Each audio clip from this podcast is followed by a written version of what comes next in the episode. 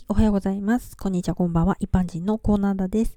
えー少々聞き苦しい滑舌にもそろそろ慣れていただけましたでしょうかこれが一生懸命最大級努力の音声なので許してください。ということで、こちらの配信内容としましては、大まかに言うと SDGs、あとはそれ以外も配信するかもしれないという音声です。えーさてさて今回は、摩訶不思議、障害者遺伝子についてです。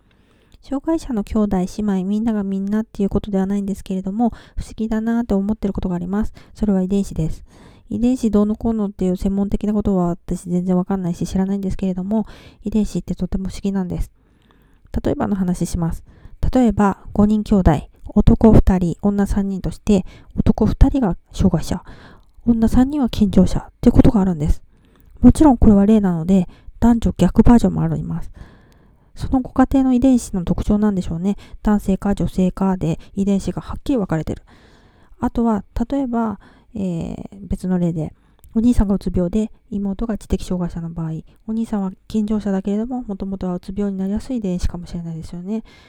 妹も知的障害だけど、ちょっとうつ病傾向もあるとかね。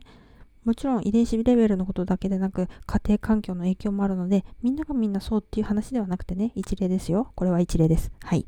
世の中ね、いろいろな人がいるよねっていうことを伝えたかったわけです。はい。ではでは今回はこの辺で次の配信お楽しみにぜひ聴いてくださいね。ではまた。